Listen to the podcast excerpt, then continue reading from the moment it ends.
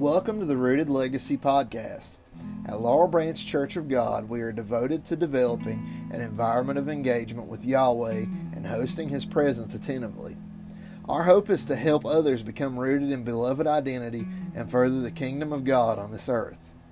From Pastor Seth Klein and the congregation at Laurel Branch Church of God, we hope this message brightens your day and changes your life. We pray that God blesses you and all that you do. Thanks for listening.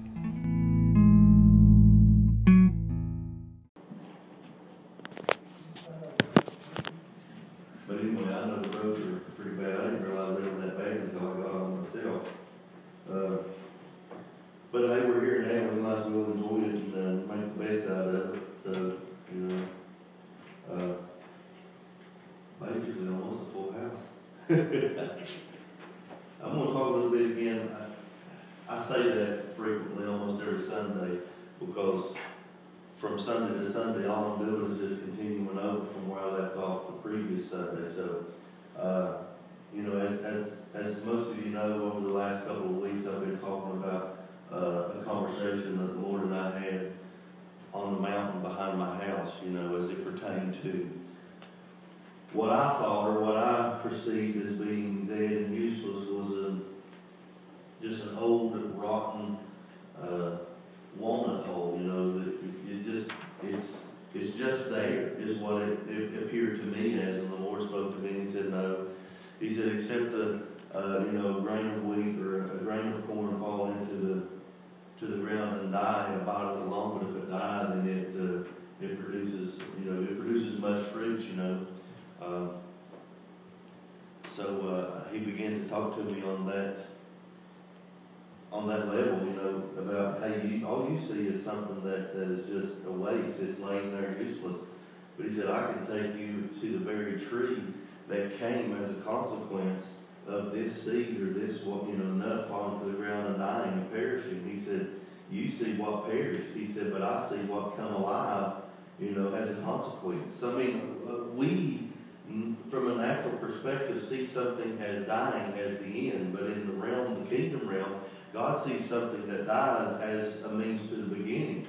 Uh, because that is ultimately what we believe in is the resurrection life of the, the Christian through Christ. Because Christ was resurrected, the self-same spirit that raised him from the dead has also quickened my mortal body, which means that it has given vitality to this old flesh, this old body.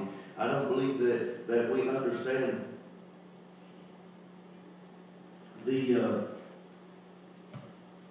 the, the, the, the great importance of knowing that I have been born again. Do, do, I mean, there. I was in a conversation yesterday and I said, I've been saved for years, but I've just recently been born again. Because I know now and I see my perspective has changed that, again, if any man be in Christ, he is a new creature. Old things are passed away. Behold, all things are become new. I believe that in that moment, that the old nature of my carnality was crucified. And that I have risen again in the likeness and the image as much as I've ever been in Christ. Now, here's the, here's the thing about that. I said and I shared with you, I think it was Wednesday, that I don't believe that that scripture, or even in the context that Paul was using it, that it pertains solely to salvation. I believe that it pertains to salvation, and then furthermore, it pertains to recreation. And, the, and we got to understand, we break the word recreation down as recreation. So what I believe is that in that moment when I come into Christ and I come into the resurrection life of Jesus, and I am then born again, just as the seed, the wheat, the the uh, wheat of corn, or the the however the corn or the wheat of corn, excuse me, falls to the ground, it dies, but then it becomes something else. It becomes a new creature or creation. So I believe that when we step into this reality of in Christ, because if any man be in Christ, he is a new creature. I believe that it's progressional. I believe that it's continual.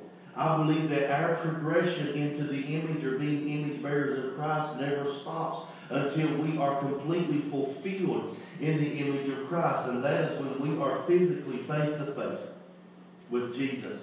Okay, so you got to understand that there's a point of, I believe, transformation. Transformation or, tran- or restorational transformation. Okay, it's the, at that point when I come into Christ, into Christ, which means that there is something physical that I come into, which is, I believe, the presence and the resurrection of Jesus Christ. And in that moment, something begins to happen inside of the Christian being. And I really believe that there is a separation that begins to take place. I believe that when we come into that moment of recreational restoration and transformation to when Jesus, in Jesus, we start to become a new creature. Old things are passed away, and behold, all things are becoming new. I believe that there is distance that is being obtained. Because you got to understand that over here was the old man. And then over here to my right is the new man. And in the middle is the uh, is the equal medium or whatever. This is the starting point.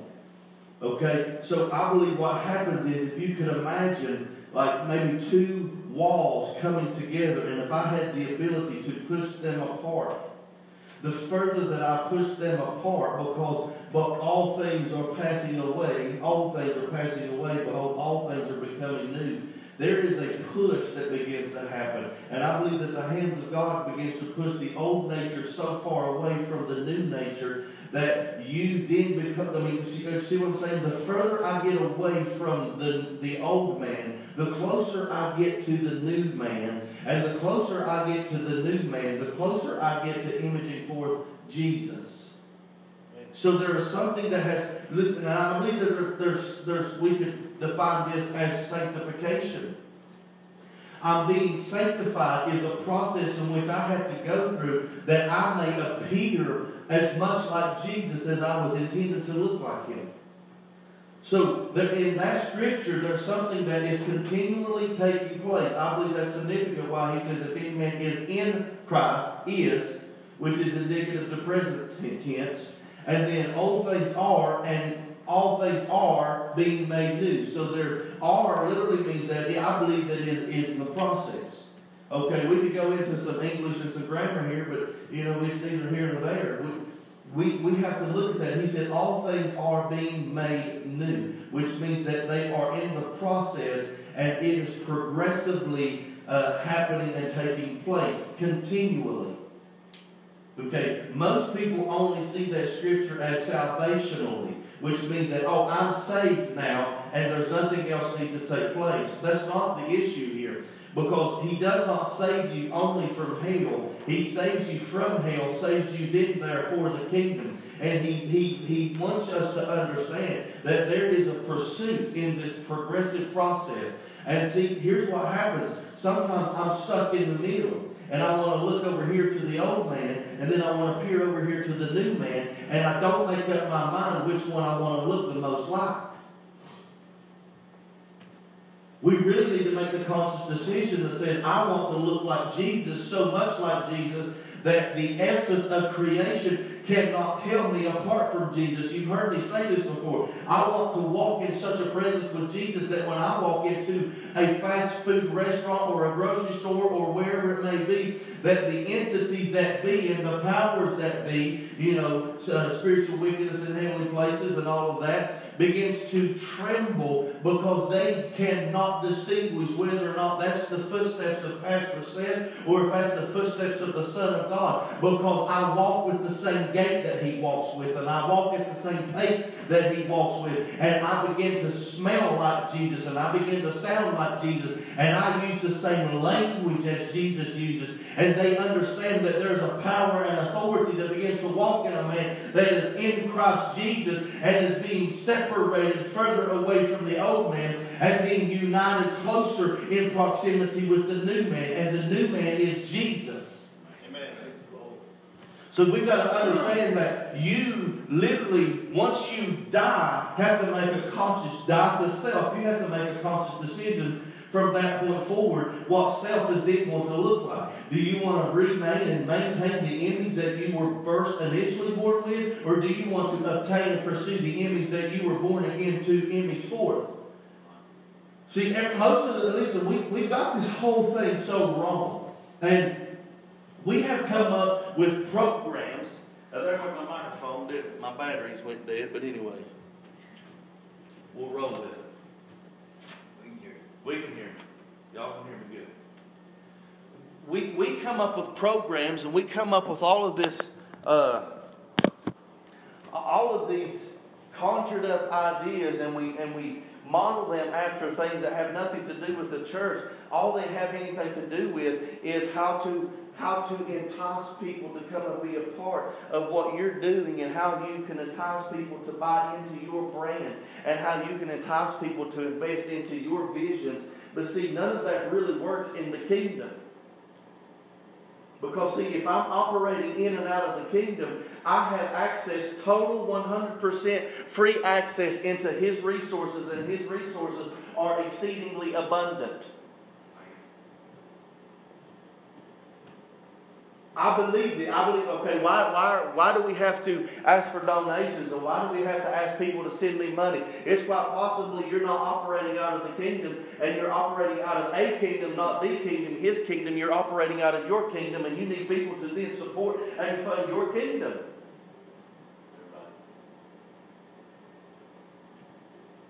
I, I just want to commend you. How many? There's there's probably less than 20 people in here. Okay, man, it's getting hot in here. To, Little Jason back there running around in a tank top.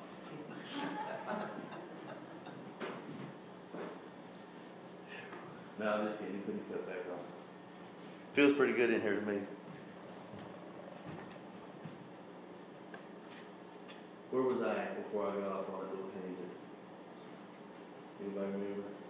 Oh yeah, I want to commend y'all. That's not that's not a very good. Y'all don't remember what I said five minutes ago. It's counting how many people was in here. Yeah, there's less than 20, I'm sure. I don't know. I can't count that fast. I've had to take the shoes off. But we have done, and I'm not saying this in any braggadocious form, uh, but we have done as a small church many great and wonderful things in comparison to our size, to what we have accomplished. There was, there was nearly, there was, there was somewhere around the ballpark of 75 people in this church uh, right before Christmas. Every one of them got a full belly, and most of them got multiple Christmas presents, anyone from the age of 18 and under. And, and it wasn't five dollars uh, getting Christmas presents. These were these were pretty pretty good, awesome Christmas presents, and I was envious of some of them. Uh, nearly 200 backpacks and all the supplies to go in them, and nearly 200 people fed in one night, almost had 200 people heard the gospel of Jesus Christ in a community where everybody says that there's no hope. Children being fed on the weekends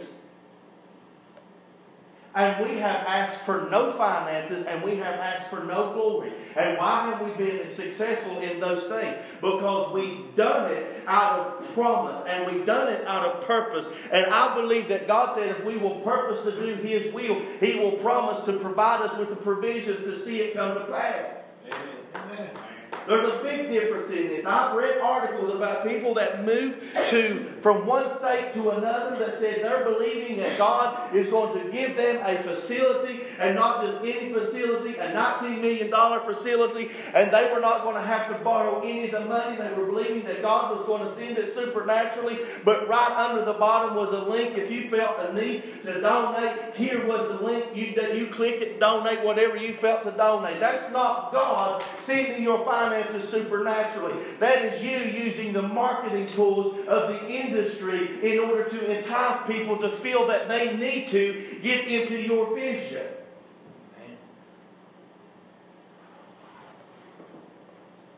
That's it. That's simply what it is.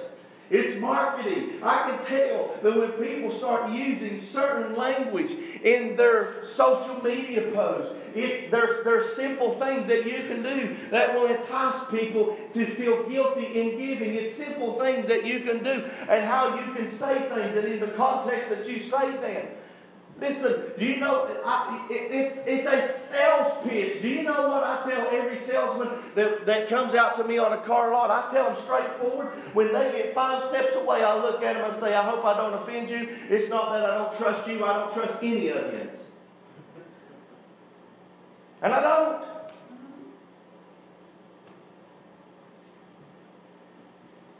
You tell them what you want and what you need and how much you'll pay. They'll come out with an offer, say this is the best I can do, and it's at least two hundred dollars over the monthly payment that you requested. One word, commission. They know you can't afford that rocky bridge, but they're going to try to put you in it anyway. Once they get their commission, it don't matter if it goes back to the bank. So we have implemented a sales pitch and a salesman mentality in trying to obtain finances to support our kingdom, and it's not his kingdom because his kingdom doesn't need supported financially. He owns the cattle on a thousand hills. If you're doing a kingdom work and asking for money, it's quite possibly you're not doing a kingdom work in the first place. C.S. Lewis, I believe it was, I say this all the time, he says that there's a there's two thrones in the heart of every man. If you're on his, then he isn't on. If you're on yours, then he isn't on his.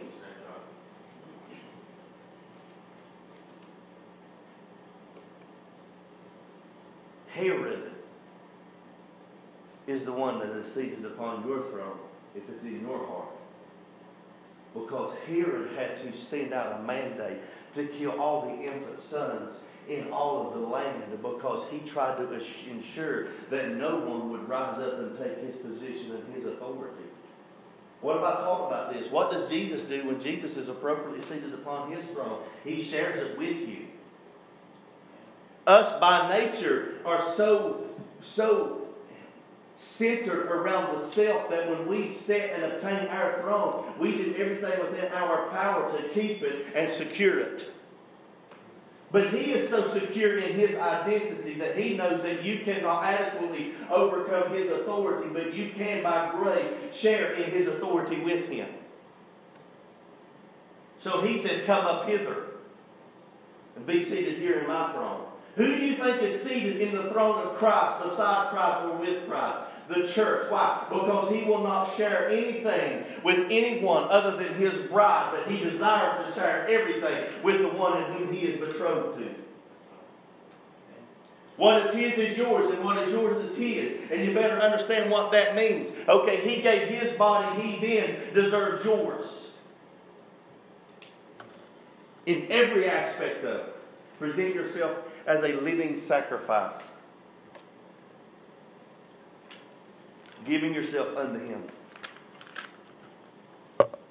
Submissively, surrender, consensually. You got to understand that this thing requires something that I call the consensual yes. There, there's something in the law that if it's not consensual intimacy, then it's considered rape. He has no desire to rape you. His desire is invoked by your consensual yes. Once you give him the consensual yes, he comes in and then creates an entire world around you that evolves around him. Listen, we, we, we're, up in, we're up in arms trying to figure out how do we abolish abortion? How do we abolish addiction? How do we abolish uh, human trafficking? How do we abolish all the evil that is in the world? It's because we then begin to seek His face. Listen, you got to understand that protest cannot take precedence over prayer, and programs cannot take precedence over presence until we humble ourselves and pray and seek His face. He will not hear us from heaven, nor will He heal our land. I'm going to go on. I mean, listen, our politicians can't replace our priests. We've got to understand that there is there is a remnant priesthood rising up in our nation. I believe the Zadok priesthood is rising up in our nation that will minister before the face of God continually. And when the time comes that they emerge from the presence of God, things begin to shift in our country. Everybody said, listen, where's the outcry, the outcry, the outcry? They want to stand on a podium and say, we've got to abolish abortion. But where were they at? Where were they at 10 years ago when they started aborting them in the first trimester? Where were they five years ago when they started aborting them in the second trimester? Yes, it's horrific. But guess what? You can protest until you're blue in the face, but until you sincerely get back to seeking the face of God and for His presence to come and intervene, guess what happens when He comes, He brings His world with Him. And there is no aborted babies in His world. Well, what are we going to do about incest and rape? In His world, those don't exist either. Why? Because he by nature doesn't desire to rape no one. He, he by nature desires to be the world of someone and then the center of his world. But it only works reciprocally. When you make him the center of his, you make him the center of your world. He by automatically, by way of grace, makes you the center of his. Come on. Several years ago, I was in Cleveland, Tennessee at the at the, the North Cleveland Church of God there, and I don't remember who it was. I'm pretty sure one of one of those guys is a big deal in the Church of God. That just shows you how much you know up to course I am on the big names. Uh, but he, he made this statement. He said, throughout centuries, you could look at the buildings and tell who their gods were. And he said, and there was one time that you would come in, and listen, I'm not, listen, there, there's something uh, that is right here and there's something that is wrong here. Okay? By the buildings in their community. Used to be you could go into a city and the biggest buildings that were in the city were the church houses, the temples. Okay, now I, I want you to understand that what is wrong here is that we cannot worship the temple. But what is right here is that we were coming into the presence of God and that we were investing into the presence of God and we were worshiping the presence of God, not only by our presence, but by our finances, because we, we, we were, we, listen, I'm not talking about the kingdom. The kingdom needs no funding, but when we were building churches, the churches were the ones that were the most outstanding. Now you go into a city and it's, it's, it's the buildings of industry, it's the buildings of Wall Street, it's the buildings of, of bank franchises. And if you go into cities now, it's what, what's the tallest thing you see? It's golden arches and it's Burger King signs. You can see those from a mile away. Why? Because those are the things that we worship. Those are the things that we call our freedoms. We got to be careful about freedoms. Because oppression can be served in the covering of freedoms, but once you partake of it, it then becomes an oppression. Hmm? How do I know this? Because it happens in the natural. That Big Mac looks delectable, but if you eat too many Big Macs, Macs you become fat, and it begins to slow you down, and it, and it, and it hinders your health, and it can it can also quicken uh, the the expanse of your life or the, the the demise of your life. I'm free to eat whatever I want, but I gotta make I gotta make uh, I gotta make moral judgments on whether I need a second Big Mac or not. Amen. Amen. How many of us drink more than three pops a day? I probably I probably drank more pop than ye all. No, I, didn't get it. he's probably telling the truth statement. I've seen this guy right here. But it's not good for you. So, and with that being said, we can tell by looking at the, the capacity and the size of our buildings where our heart is and where our, who our gods are. Now, now we can look at what, I mean, listen. I mean, I say we pray for our leaders, and some of them need more prayers than others. Honestly, and I mean that from the sincere uh, from, from the sincerity of my heart. Some of our leaders are being influenced by principalities and powers and you know the rulers of the darkness and spiritual wickedness in heavenly places. They're, they're being influenced by this. I mean, anybody that will kill a baby, uh, partially partially birth a baby and then sever its spinal cord uh, just so that they can part its they can part its organs out. Come on, we got to get to the real issue here. Who is God in this nation? The Almighty Dollar. There's no sanctity of life, but there is a sanctity of the dollar. It's the love of money that is the root of all evil. And we have we have prided ourselves in being the biggest and being the fastest and being the greatest. Building the tallest skyscrapers, building the longest bridges, building the most luxurious and lavish resorts. Let's just look at how things have shifted over the years. Used to, a week on a lake in a tent was the best vacation you could have ever had. Now you have to go into uh, a city or into a county that is funded on tourism and spend $600 a night to stay in a motel that has a water park built onto it, and then you have to go into the park across the road and spend $150 per person to go in and ride. Listen, we're we have began to shift in such a direction that it's got to be bigger, faster, more luxurious, more lavish than next year, and then we, we continue down that road and down that road and down that road. Guess what happens? Once you feed all of that flesh and that carnality, you never know how, you, you no longer know how to be content in what you have. Amen.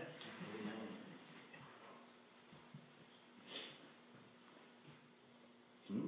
I mean, look, look at our TV programs. Look, let me, I mean, let me just ask you this. I mean, I'm, I'm just, uh, you know, I don't want to be offensive, but I say things that everybody else does afraid to say.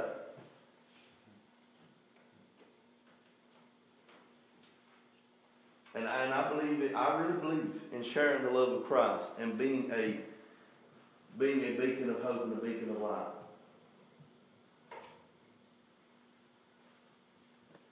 But by doing that, in most cases, we bring a spotlight and a crosshair down upon our back. Because everybody's out to to just, they're, they're out. They're out for, I believe, what could be the greatest thing that could ever happen. Nobody wants Jesus anymore. Half of the church don't even want Jesus anymore. They just want to be, they just want, uh, they just want the satisfaction of feeling important and as they belong. Do you, do you know why that, that, most of the movements in, in our country uh, are happening? It's because people want to feel as though they, they, they, they belong to it. You know, uh, listen, I'm telling you right now that most of the people that march in some of these uh, escapades have no idea actually what it is they're marching for. They just want to be attached and associated and feel like they belong to it. Because it's, the, it's a new thing. It's a, it's, it's a new era. It's actually oppression disguised as freedom, and everybody is taking a hook, line, and sinker. Why? Because nobody wants to live in the fear of the Lord and nobody wants to live in communion with the Spirit of the Lord. And Paul says that where the Lord is, is freedom. And the, the Lord that I'm talking about is the Spirit of God. So where the Spirit of Almighty God dwells, there is freedom. And we have, we have, we have, we have absolutely, what's the word I'm looking for?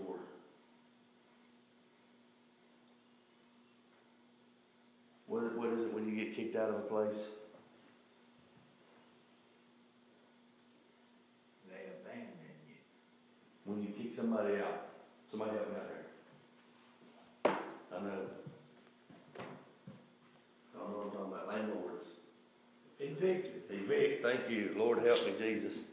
We've evicted the Holy Spirit out of our homes, out of business, and utterly out of the White House. We've evicted the Holy Spirit. And I believe, I really believe, that we need to, as a people called by God's name, begin to humble ourselves and pray, seeking His face and asking Him to send the Holy Spirit back down. You know, come by invitation, Lord. Come by invitation. Holy Spirit, come. Have your way in this room. Listen, He'll never have His way in the White House because He hasn't got His way in His house. And when I say His house, I mean the church. No, no, no, no, no. We got we, we have caused the church to be a programmable entity. We top in the statistics and the numbers and the figures, and that's how we operate.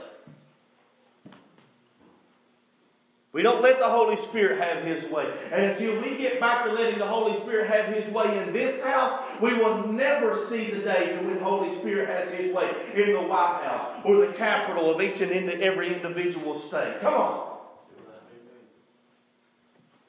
No, no, no, no, no. I'm telling you, of those politicians up there in that are as crooked and evil as anybody ever was, but it ain't their fault, it's our fault.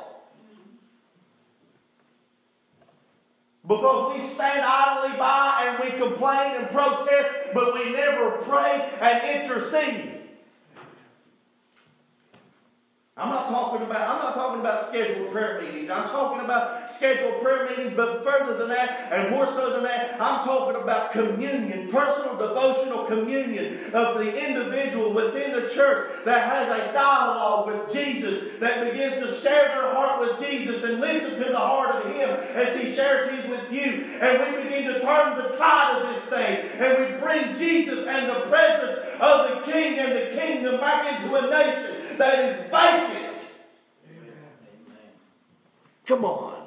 You can drive evil out all you want to. But what does Jesus say about it? When an unclean spirit leaves a man, he goes through and sojourns through desolate places, finding, looking for rest, finding none, says within himself, I'll go back to where I came from, finding the house swept and garnished, means unoccupied. He goes to find seven of his friends. And the latter state of the man is seven times worse than the former state of the man. We can cast devils out of government and politics all day long, but until we bring the residing of the Holy Spirit back in, that it may preside over the proceedings of all of our legislative decisions, we will end up seven times worse than what we started.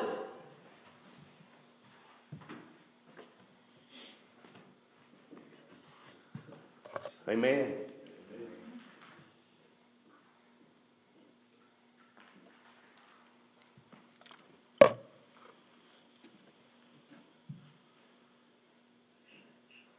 Why are there so many people in the jailhouse?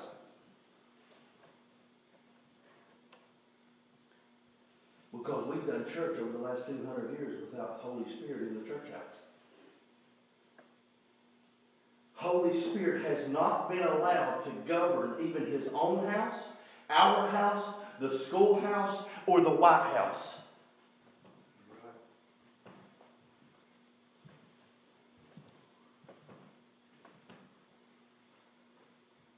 Why is my house in utter chaos? Because you have not allowed the Holy Spirit to govern it.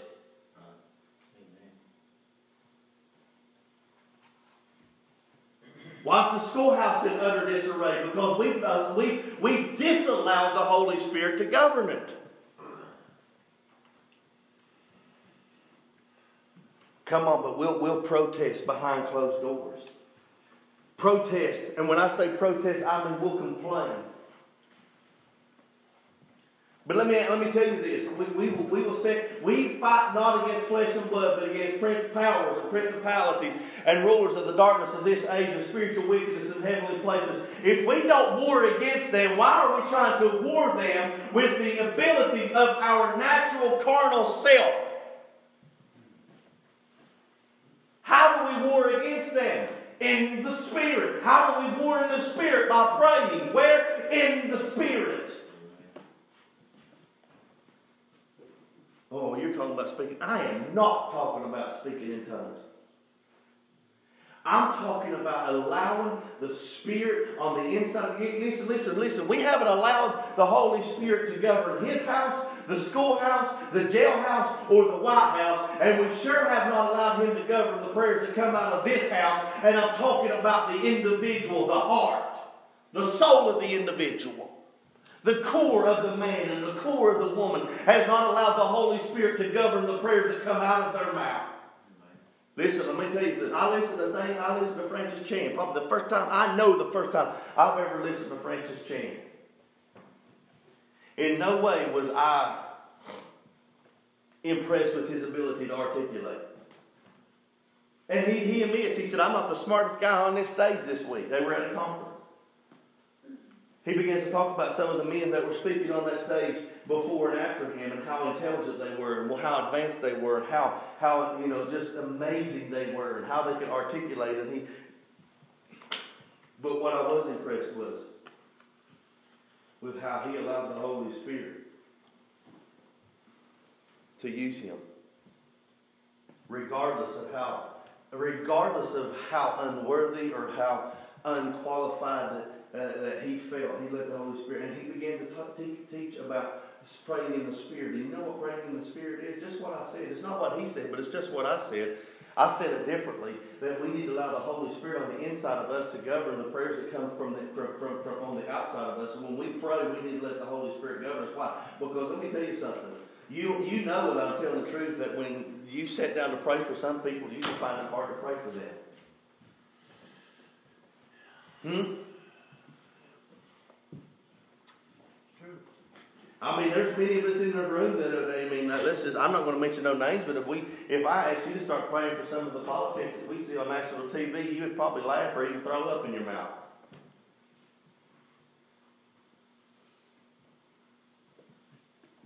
And, you know, we, we, yeah, we would pray for them. You know, what was the old country song I pray for you every day that a flare pop will fall out the window and hit you in the head?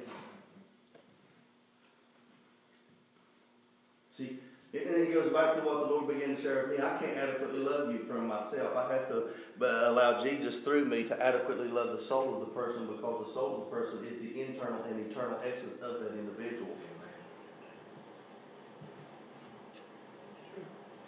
Uh, it's hard. It's hard, and I, I don't even want to tell you this, but sometimes you have got to pray for those that absolutely and and, and utterly destroy you mentally and physically and emotionally. Those that, that, that talk down to you and those that have talked about you, sometimes you've got to pray for them. And the only way that you can pray for them is to allow the, allow the Holy Spirit on the inside of you to govern your prayers over them. Come on. And that's the only way we're going to bring the Holy Spirit back into the, uh, back into the, the, the nation and allow Him to proceed or preside over the proceedings of our nation is to allow the Holy Spirit Himself to pray out of us with groanings that cannot be uttered because we don't know how to pray as we ought. But He that is in us, the Spirit, knows the mind of God and prays according to the will of God. So, what is the will of God? I may not necessarily know the will of God, but the one in me absolutely knows the will of God, and sometimes I've got to turn Him loose How do we turn him loose in the nation? We turn him loose over us first.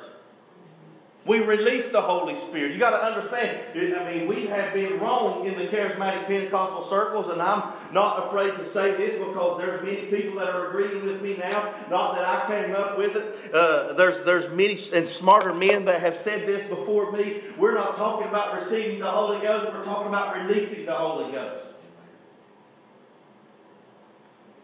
Have you received the Holy Ghost, brother?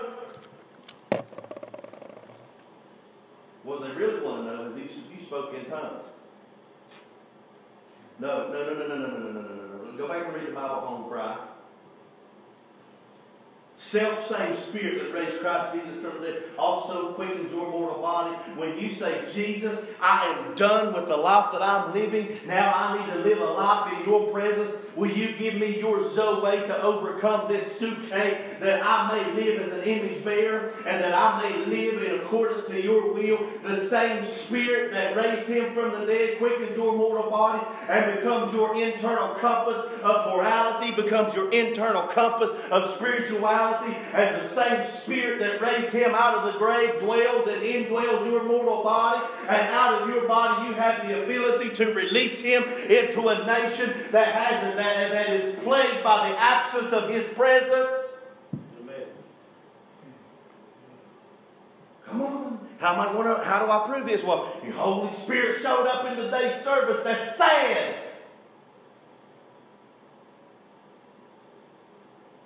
You mean the Holy Spirit just happened to trip over his own feet and flop through the doors of his own house? And we were going to come and just sit down in somebody's house when they wasn't even home? Holy Spirit doesn't come into the house of God and say, Excuse me, I didn't know anybody was in here. It's His house. And you know where else He dwells and resides? In your heart. So if you come through those doors, He automatically comes in with you because He resides in you. If He resides in you, He has the governing ability to preside over your decisions if you allow Him. Amen.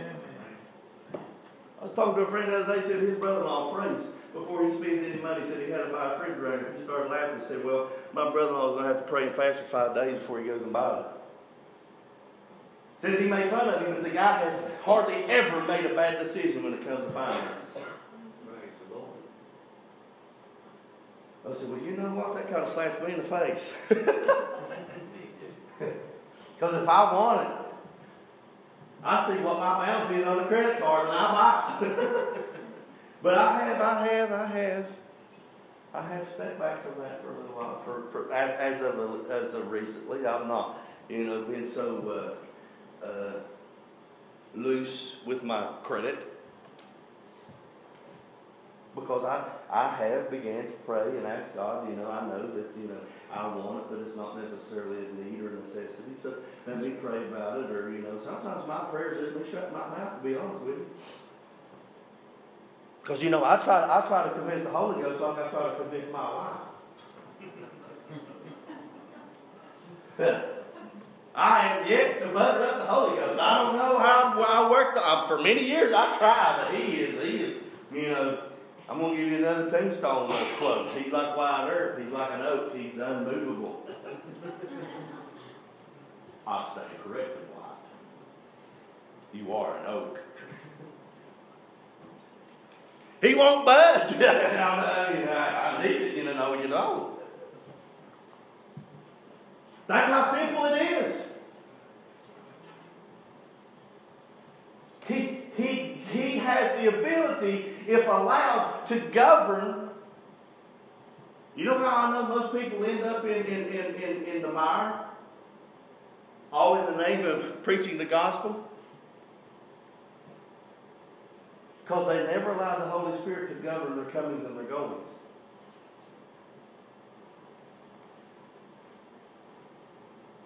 You know how many times I really have thought about it? Brandon and I have talked about packing up, moving somewhere. Just going south.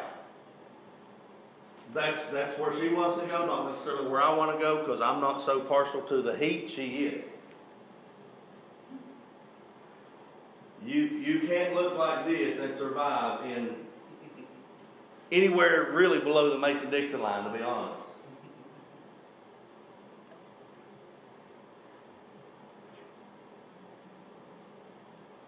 But the Holy Spirit never sent me. And man, here's something too. I don't know. I, have been. I've, this has been weighing heavy on my heart. So many people will, will get up and they'll boast. I'll go wherever the Holy Spirit sends me. I'll go wherever Jesus sends me. No, you won't. No, you won't. Because let me let me tell you what happens most of the time when the Holy Spirit sends you. He sends you to go there and stay. Not to ride the wings of the wind to wherever it may take you. That's what you want. Because guess what? A seed can't be planted when it keeps riding the wings of the wind and it never touches down and takes root. Come on, somebody. You know I'm preaching. I'm going to cast my seed. No, you're not, because you've never landed long enough to take root or allow a root to begin to be planted within the ground so that it may produce fruit. You just keep skipping over the places where God wanted you to land. Why? Because you're too, you're too, you're too worried about riding the wind because there's excitement in riding the wind.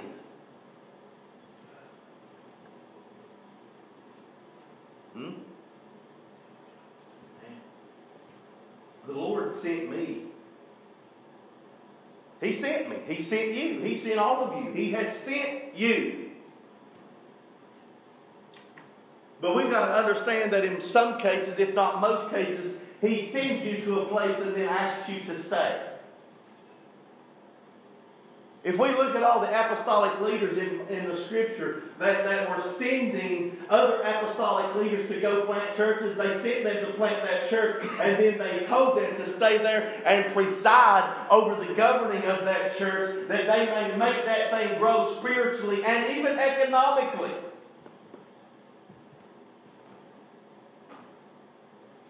Let's go plant a seed here and just leave it.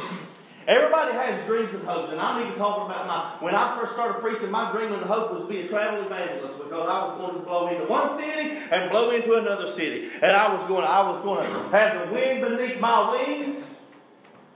I stole that from a song. Really, don't know which one it is. You are the wind beneath my. Come on, Lisa, you can sing better. I can. Mm. Thank you. I was looking for a compliment. Got one.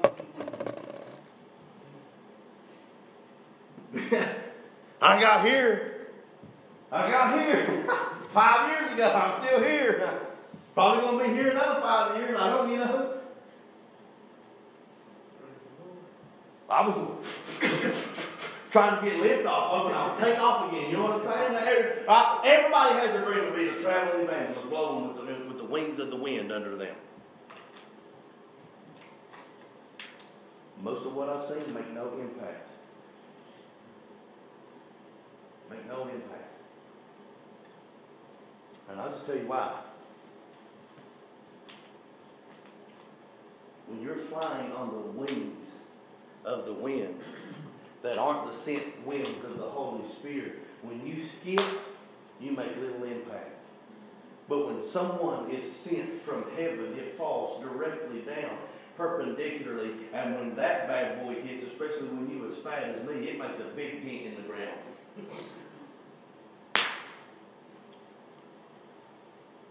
I hear some of y'all had to pull me out from my waist down because I just sunk up. Those that are sent and hit to make the biggest impact are those that were sent to stay. We have this wild cowboy mentality riding into a town and saving it and riding on out into the sunset so that everybody could talk about, oh, me, oh, my. You remember when? One of the biggest things I believe that is changing and shifting uh, the, the, the, spiritual environment is men that are willing to go into seated houses and seated homes, much like this one, and remain a father over it and, and, and maintain in a seat to where the Holy Spirit presides over the judgments of it so that we can become rooted and grounded in Jesus and in the faith and make a lasting impact because you cannot create a legacy skipping from one town to another.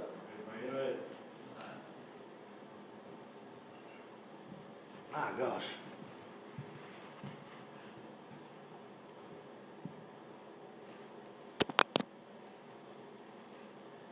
I don't even know where to go from here. But I do know, listen to me. When I talk about prayer meeting, I'm not talking necessarily about congregational or communal prayer meetings. I'm talking about you, the individual, having a such a close relationship and intimacy and devotional and devotional uh, a, devotional pursuit for Him. That your dialogue with Him becomes prayer meetings. Because you meet Him within the presence of Him. And when you come into the presence of Him, not only have you been made new, but you then have the ability to listen. Let me, say something here. I believe that the Word of God, the rhema word that is spoken over you in the moment of you accepting Christ, when He calls you the beloved, I believe that there is transformational regeneration that takes place and that it is continual transformational regeneration. But I also need you to understand that in that process, He has the ability and does, He does act upon it to recreate something in you or to recreate Himself in you. Amen? Amen. Recreational, recreational. Guess what happens when the Lord speaks recreational in recreationally in you? He then gives you the ability to speak recreation into the nation. So you then begin to look at things that appear to be out of the wheel or out of alignment, and you can speak those things back into. You then have the ability to recreate things according to the way that you see it in heavenly places. Amen. Huh? Heavenly places. Has He not seated us together in heavenly places? Is what Ephesians says. Guess what happens? Do you understand that when He calls you up here into a higher elevation, it isn't so that you can look down upon people. It's so that He can change your plane of view and your plane of vision, and you can see further. Hmm? Guess what happens when you can see further? You can see more.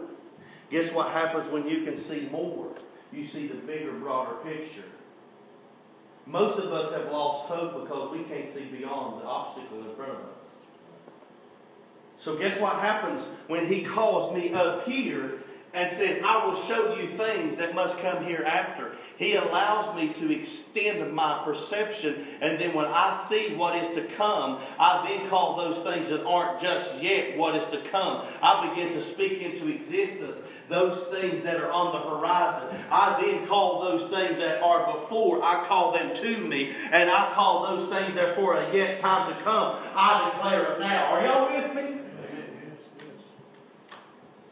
Do you know what it means in Jeremiah when it says that I know my thoughts and I thought I know the thoughts that I think towards you is to prosper you and not of evil. And then the King James Version says, and to give you an expected end. Do you know what the word there for expected end is? Me neither. I can't pronounce it because I haven't looked at it in a while. But let me tell you what it actually means. This is the Strong's Concordance definition. To have the ability to peer into the future and prophetically declare it into manifestation. Hmm, come on, man. Let's get up here where we can see just a little bit further. And you know what I see? Most people are, every time I talk to them, want to talk about the negative and the evil and the destruction and the desolation in their community and in their nation. You know what I see? I see the glory of the Lord, or the knowledge of the glory of the Lord covering the earth as do the waters cover the sea. And He's elevated me so that I can see beyond the parched ground of the desolate and I can see the recreational power of my King Jesus coming. And I cry out with all of humility, Lord Jesus, come. And when He comes, He brings His world with Him. And desolation cannot survive in the crowding presence of one named Yeshua. Amen. Come on. Sometimes you got to lift your head up so that you can see beyond the horizon. Because tomorrow is the dawning of a new day. But there's a God living on the inside of you that can speak it into existence. He can bring tomorrow into the now. And tomorrow, I believe the glory of the Lord is going to begin to shine and illuminate the landscape. What looks dark and dreary out there now, I believe will be illuminated by the radiant glory and the presence of the King and the King of Kings and the Lord of Lords, and his name is Yeshua. Amen. Come on. Do you know what it is? Do you know what is taking place in your life right now? David Wilkerson called it a conspiracy of disruption. It is anything the enemy can throw at your way to draw or steal your attention from the glory of God. What is taking place is a sleight of hand. Look at what my left hand is doing. While my right hand steals your glory. While it steals your joy. While it steals your peace. The kingdom of God is not in meat, nor is it in drink, but it is in righteousness. It is in peace, and it is in joy in what? The Holy Ghost. When I live in the presence of the Spirit.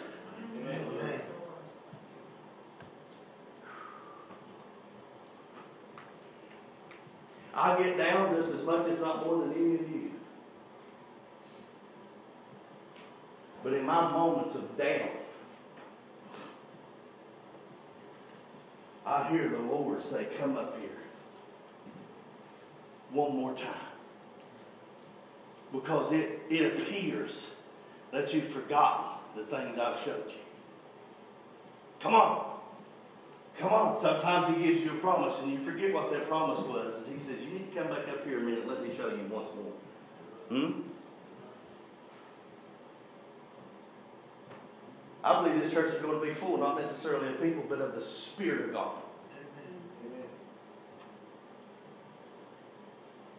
It may be old and dilapidated, but that don't matter. He's going to come in and dwell in, and His glory is going to restore and recreate things that were that, that have been that have been just. I mean, come come on. Restoration, reclamation. The, he has a creative power. What makes us think that he doesn't have a recreative power? Come on, man. You know, listen. There, there was they were talking about Manchester, Kentucky. The, you know, the Appalachian, uh, one of the greatest Appalachian revivals that we we we know of to date. You know.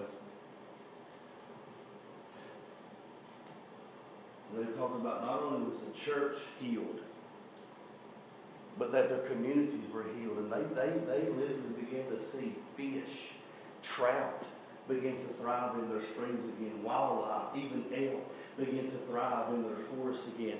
Things that had not been there for years and decades, and some even millennia, even centuries. But when the Spirit of God showed up and began to revive things, He didn't revive the church. He revived the people. He revived the community. He revived the, the, the nature that was around them. He, he, he revived the region and what was once desolate become alive again. Come on. But once he shows up, I need you to understand that it is up to us to attentively steward him well. Hmm? You do not you will not come to my house a second time if when you get there I act as if though you're not there. You will not come to my house again if when you get there I act as if though you aren't there. The Holy Spirit the Holy Spirit would not give himself unto a people that behave and carry themselves in a way that he does not even exist in the room. We have to steward him well. We have to invite him with the invitation from our hearts to come in and dwell within our heart, first and foremost, and in this church and in our homes. And then when the river begins to swell and the banks can no longer contain it, the river will then begin to spread abroad into the nation. When the fullness of Christ, which is the church, can I, do I need to prove that? It's in, it's in the scriptures. Paul says that we, that we are the fullness of Christ, the church, his body. When the fullness of Christ begins to rise up, and that river, which is the church, because out of your bellies, if you believe, out of your bellies shall begin to flow rivers of living waters. When the church begins to take this nation back by expansion, hmm? by expansion. What happens when something expands? It begins to move to a larger scale. When the kingdom of God begins to advance by force, by the Spirit of God, hmm? what happens when the church begins to expand? I believe that there's a glory that comes And, and I believe that the glory coming is, is quite possibly a precursor or a consequence. I really don't know. It doesn't matter. But when the church begins to expand, the glory of God begins to illuminate. And when the church expands, the knowledge of the glory of God will cover the, the earth as does the waters cover the seas. I'm telling you right now that the kingdoms of this earth are becoming the kingdoms of our God and His Christ. Come on. You've got to understand. I'm, I'm sick and tired of dwelling on the rapture because He done enraptured my heart. And I fell in love with Him because He fell to this earth and went to a cross for me. You know, God so loved the world. No, no, no, no, no, no, no. We gotta we gotta stop saying just God because Jesus so loved you too. He could have said in any moment they ain't worth it, Father.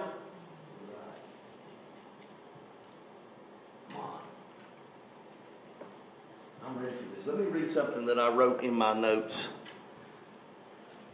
Let me read something that I wrote in my notes, and it was not for today. I, I, actually have scripture for today that was from last week and the week before that, and I will, when the Lord permits me, I'll cover the rest of this.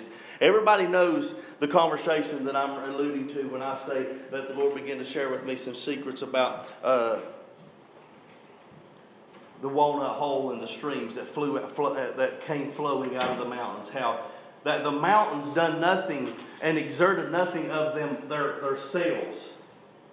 They just allowed God to position them to receive what God poured out upon them. And when they received what God poured out upon them, they received it within them. All we have to do is position ourselves to contain and obtain within us what God pours out upon us. The only thing is, is when we contain it and obtain it, containing and obtaining it because it begins to overflow the capacities of who we are. Because then out of our bellies begin to flow rivers of living water. Come on.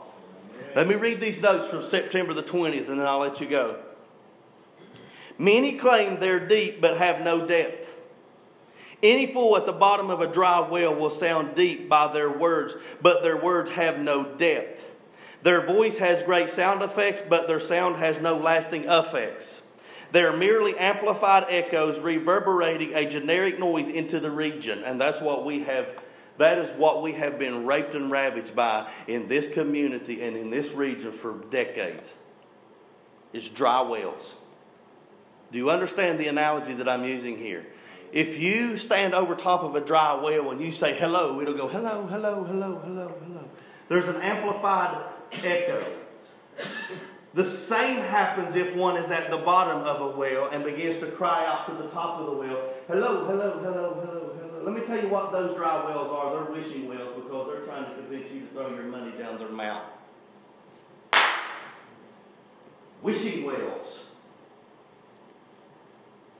That's what they are. They come from God. They're merely amplified echoes reverberating a generic noise into the region.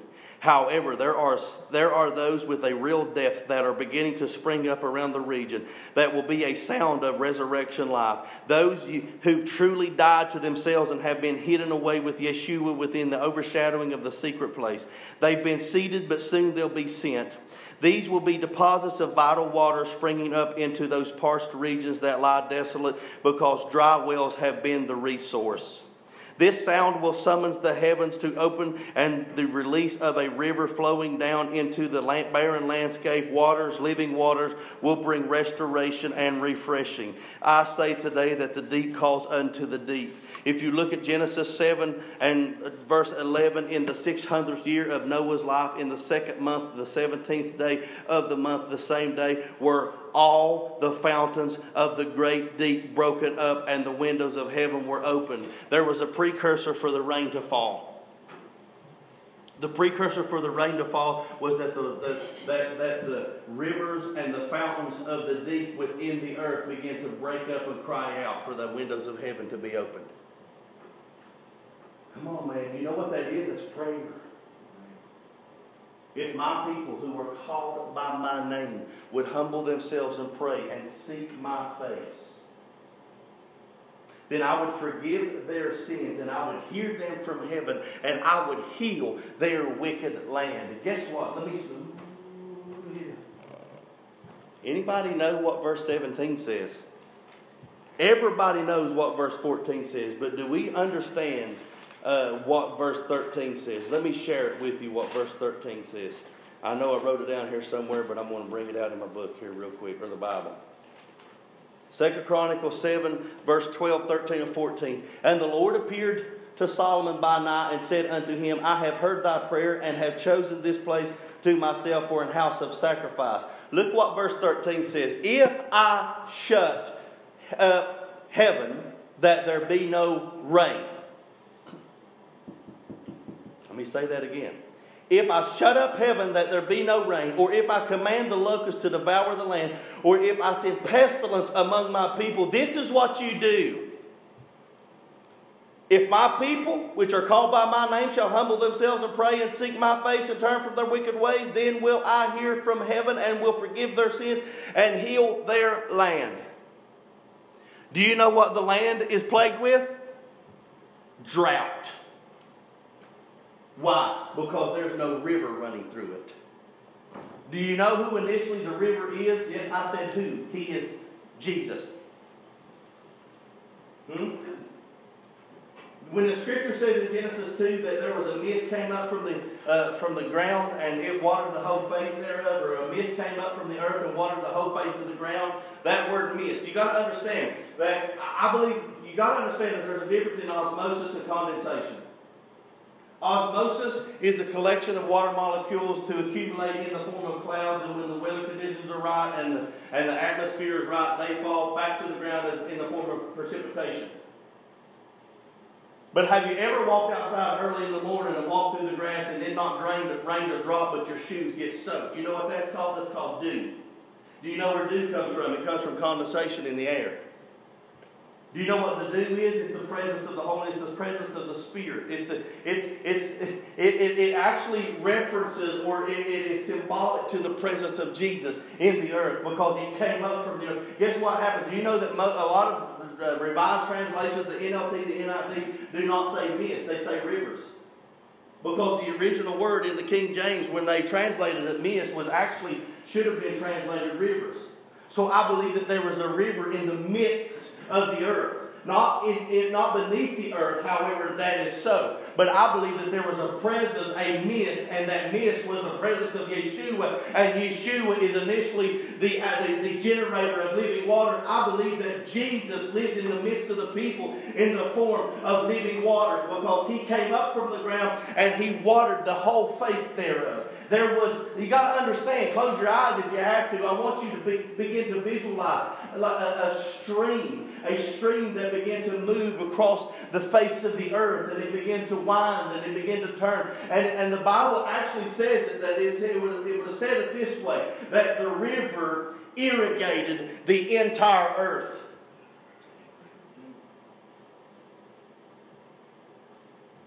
I believe I believe that I believe that I believe, and I'm, you mark my words, I'm, I'm prophesied if I will that there is a river beginning to flow in the earth again. There is a stream within the midst that is beginning to flow in amongst the earth again. And it will then begin to water the parched, desolate grounds. And then we will begin to see trees that are planted by rivers of water. And they will produce their fruit in their seasons. And their leaves will not wither. And whatsoever they do shall prosper. Guess what? That's not seasonally. That's continually. Because if any man be in Christ, he is a new creature. All things are passed away. Behold, all things are made new. The river is beginning to flow. And you cannot tell from your position in the river where it begins or where it is because He is the first and the last, the Alpha and the Omega, the beginning and the end. You need to get in the river.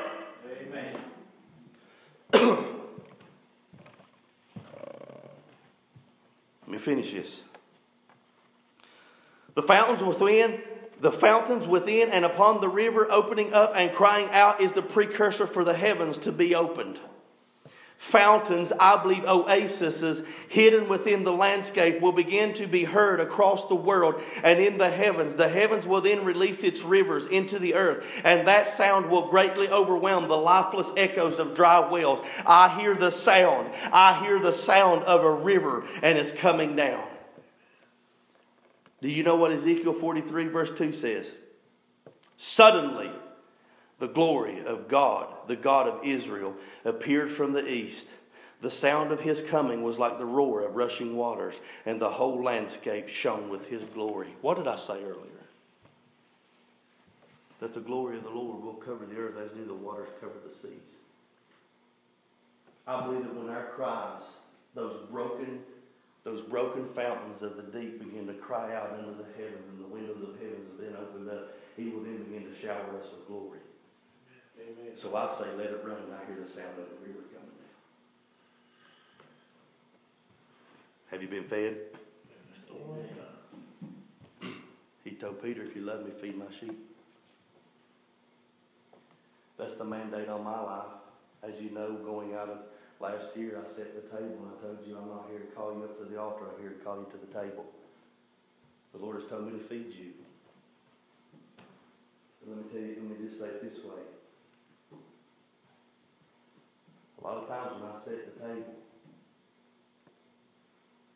my kids tell me they don't like it.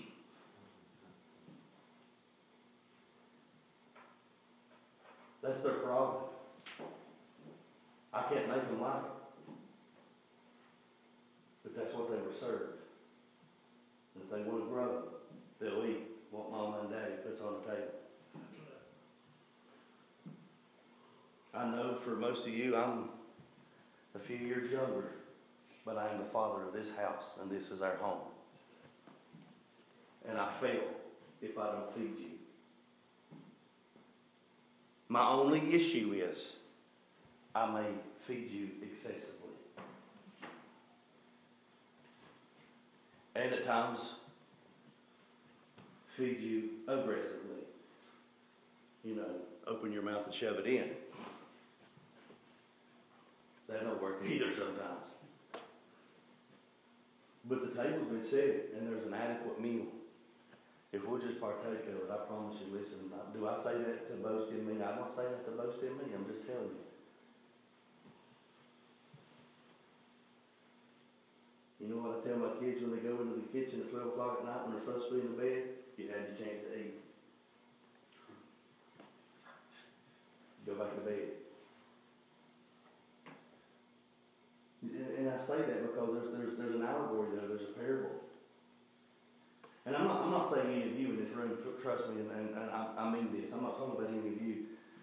But there are people that will sit down at the dinner table and refuse to eat, but when they're in need, they'll call their pastor at 12 o'clock at night and say, I need fed. If you need fed at 12 o'clock at night and it's your pastor's fault, you need to find a new church. But most of the time, in this case, I'm going to tell you, because I feed you, I feed you, I feed the people. I'm just, I'm just, I, I'm not, I'm not trying for that to be a discouragement. I'm trying for that to be an encouragement. Because listen,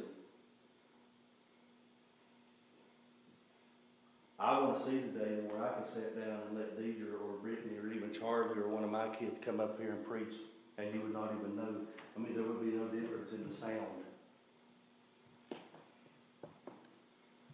There would be no difference in the sound. There would be no difference in the revelation. It would be the same sound of the same revelation because we would begin to develop the same ear to hear. See, uh, listen, I, I want you to understand and I want you to take this with you. That my, my job as a father of this house is not to create debtors' independence. I don't need you to owe me anything, and I don't want you to be dependent upon me. I want you to be disciples, and that's what Jesus did. He didn't create debtors' independence. He created disciples. And he said, Now in my absence, you continue to fight. I, I want to see each and every one of you lay hands on the sick and see them recover without without having to call. See, I, I, I want, I want, listen, and I say this all the time, I'm just, just, just refreshing. I want you to begin to do what I do when it, as it pertains to preaching, praying, studying, reading, uh, pr- uh, laying hands on whatever, whatever it may be. I want to see you can start to do what I do and do it better, but I want to continue to keep one step ahead of you. That's oxymoronic, yes, I know, but as a leader, I've got to stay in front of you so that I can continue to lead the fight. Without a vision, people perish, and I've got my eyes on the on the vision. I've got my eyes on. I got my eyes on the elevated place, and it's from glory to glory to glory to glory. Let's stand. Let's stand, because I know we got places to be. You know, I preach too long when everybody starts grunting when they get up. yeah. Let's pray. Father, I thank you again for the opportunity in this beautiful Sunday morning, God, and we just pray, God, as the snow as it continues to fall, and as it continues to fall, God, that you would give us a glimpse of the revelation that this is this is much like what it would look like when your glory begins to cover the landscape and your, your glory and your radiance begins to shine across the landscape, God. That when we look into the landscape and we look into the region, we begin to see evidence of your presence, of your glory, Lord. The glory presence will come into this place, God. Let this be an indication of what you're beginning and what you're starting to begin to release into our region, God. Let this be an indicator, Father. Let this be an indicator that will begin to encourage us to pursue and seek more of you, God. God, let the little not be enough, but God, let us become so, let us become enamored with the presence of Yeshua that nothing and nothing, and I mean nothing, could replace the, the, the, the, the feeling and replace the, the, the experience and the encounter that we have received by walking into the presence and walking with the presence of Jesus. God, as we are, are, as we are in Christ, I know that we are new creatures. And God, that we are continually transformationally being recreated and regenerated, God, from glory to glory to glory, from the image of man into the image of the Son of Man. God, that we are image bearers of the living God. God, and that Jesus is the fullness of the Godhead bodily, and we as the church are the fullness of Christ. Come on, Lord. We just pray, God, that you will overflow and overwhelm our brink and our capacities, God. That what we have tried to constrain and restrict will no longer will we be able to restrain and constrict, God. But I pray for the overflow, God, to come into this home and into this house. I pray, God, for the overflow of your spirit as you pour it out, God, into this house will begin to overflow into every house that is represented here today. Every house that is represented as they listen on, on, on the podcast, God, that every family will begin to experience the overflow of your pouring and your outpouring, God, that comes into this place by way of a people that have humbled themselves and are praying.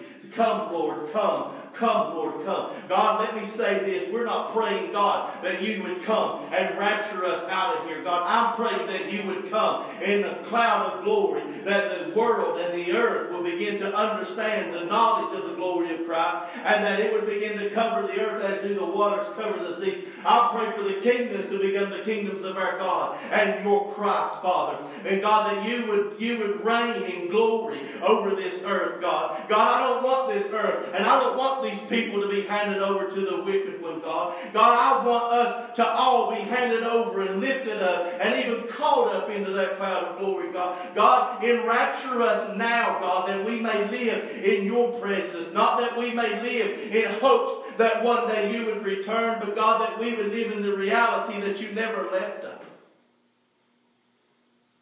Let your glory come,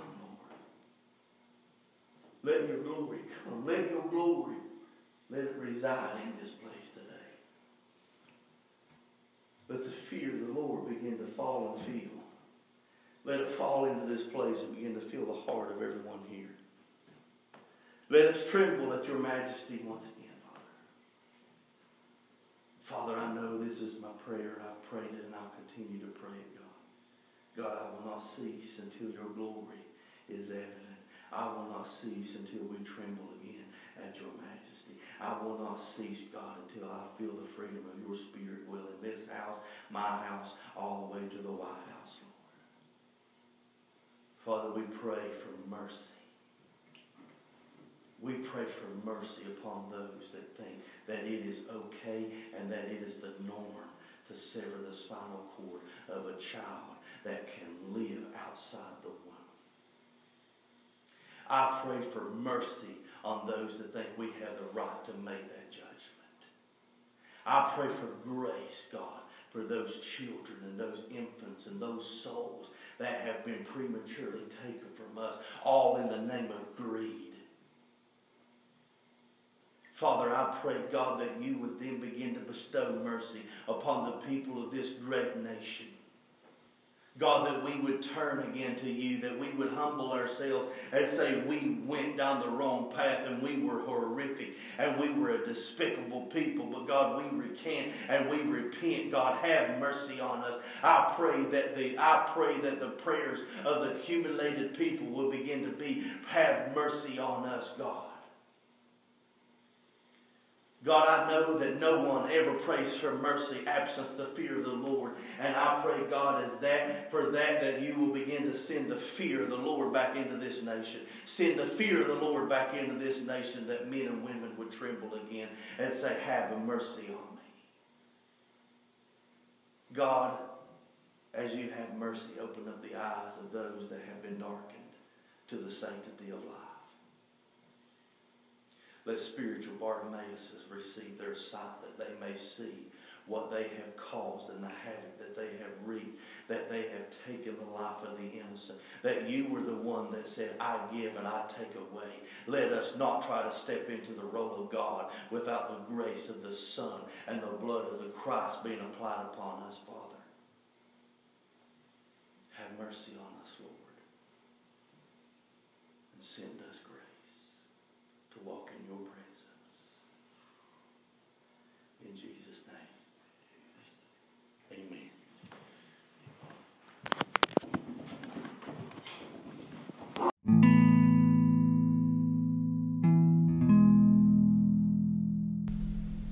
Our vision for the Rooted Legacy podcast is that we give as much free content to God's creation as possible.